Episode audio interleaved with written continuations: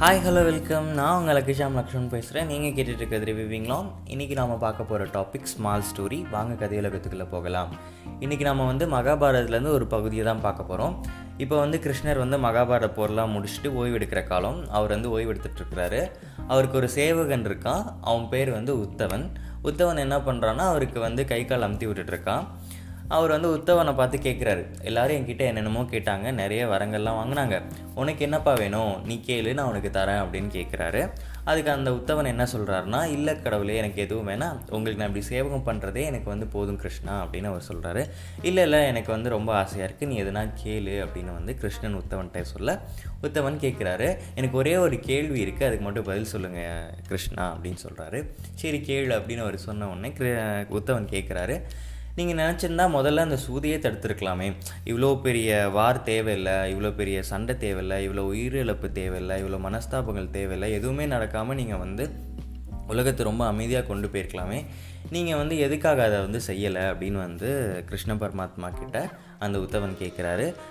இல்லை இல்லை அது என்னால் சாத்தியம் இல்லை ஏன்னா அந்த இடத்துல வந்து துரியோதனன் ரொம்ப விவேகமாக செயல்பட்டான். அதனால் என்னால் அந்த சூதனை தவிர்த்திருக்க முடியாது அப்படின்னு வந்து சொல்கிறாரு எப்படி கிருஷ்ணா சொல்கிற அப்படின்னு அவர் கேட்குறாரு அதுக்கு வந்து கிருஷ்ணன் சொல்கிறாரு ஆமாம் ஏன்னா வந்து துரியோதனன் தனக்கு வந்து சூதாட தெரியாதுங்கிறத தெரிஞ்சு வச்சுருந்தான். அதனால சகுனியை முன்னிறுத்தி அந்த சூதை விளையாண்டனால அவன் ரொம்ப விவேகமாக செயல்பட்டான். அதனால என்னால் தடுக்க முடியல அப்படின்னு அவர் சொல்கிறாரு அப்போ நீங்கள் வந்து அட்லீஸ்ட் தர்மனுக்காச்சும் ஹெல்ப் பண்ணியிருக்கலாமே அப்படின்னு வந்து அடுத்த கேள்வியை வந்து கேட்குறாரு எப்படி நான் ஹெல்ப் பண்ணுவேன்? தர்மன் தான் என்னை நினைக்கவே இல்லையே என்னை கூப்பிடவே இல்லையே.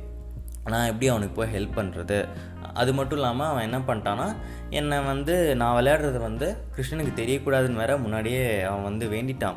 இப்படி இருக்கிறப்ப நான் எப்படி போய் அங்கே நிற்கிறது அது மட்டும் இல்லாமல் யாருமே அங்கே இருக்கவங்க யாருமே என்னை பற்றி எதுவுமே யோசிக்கல.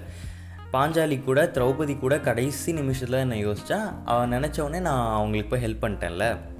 அப்புறம் எப்படி நீ என்னை வந்து குத்தம் சொல்லுவ? அப்படின்னு வந்து உத்தவனை வந்து கிருஷ்ண பரமாத்மா கேட்க உத்தவனுக்கு வந்து கோவம் வந்துடுது. அப்போ வந்து கடவுளாக இருக்கீங்க நீங்கள் வந்து கூப்பிட்டா தான் வருவீங்களா? கேட்டால் தான் எதாக இருந்தாலும் செய்வீங்களா? அப்படின்னு ரொம்ப கோவப்படுறாரு. அது கிருஷ்ணர் ரொம்ப அமைதியாக ஆமாம் யாராச்சும் என்னை கூப்பிட்டா தான் நான் போவேன். ஏன்னா அவங்களுக்கு என்ன தேவைங்கிறத எனக்கு கேட்டால் தான் நான் செய்வேன். அதான் உலக நியதி அப்படிங்கிறத சொல்லி இந்த கதையை முடிக்கிறாரு.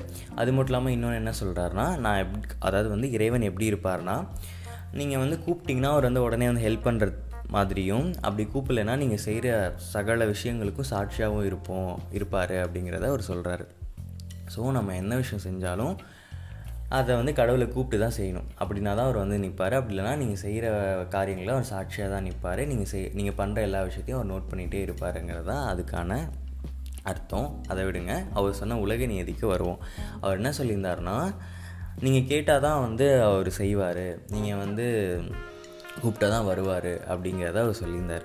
ஸோ நம்ம இப்போ இருக்க நிலமையில வந்து நம்ம யாருமே கேட்கறதுக்கு ரொம்ப கூச்சப்படுறோம். பேரண்ட்ஸ்கிட்ட கூட நம்ம எதனா கேட்கணுன்னா ரொம்ப வந்து தயங்குறோம் இல்லையா? அப்படி தான் நம்ம இன் நம்ம இருக்கோம். ஆனால் அப்படி இருக்கக்கூடாது.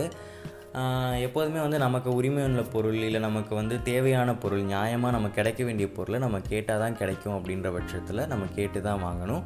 இல்லை போராடி தான் கிடைக்கணும்னா நம்ம போராடுறதுக்கும் தயாராக இருக்கணும். கேட்காம அதுவாக வரும் அப்படிங்கிறதெல்லாம் வந்து நல்லதுக்கு இல்லை ஸோ எப்போதுமே நமக்கான பொருளை வந்து நம்ம கேட்குறதுல தயங்கமே காட்டக்கூடாது. அதனால நல்லது நடக்குதோ கெட்டது நடக்குதோ ஆனால் நமக்கு உரிமையான பொருளை நம்ம என்றைக்குமே வந்து ஃபோர்ஸ் பண்ணி கேட்டு வாங்கல தப்பில்லை. இந்த கதையிலேருந்து நாம் இதுதான் இன்றைக்கி தெரிஞ்சுக்குவோம். இன்னொரு நாள் இன்னொரு கதையோட இன்னொரு நல்ல ஒரு டாப்பிக்கோட நான் உங்களை சந்திக்கிறேன். அண்டில் தென் பாய்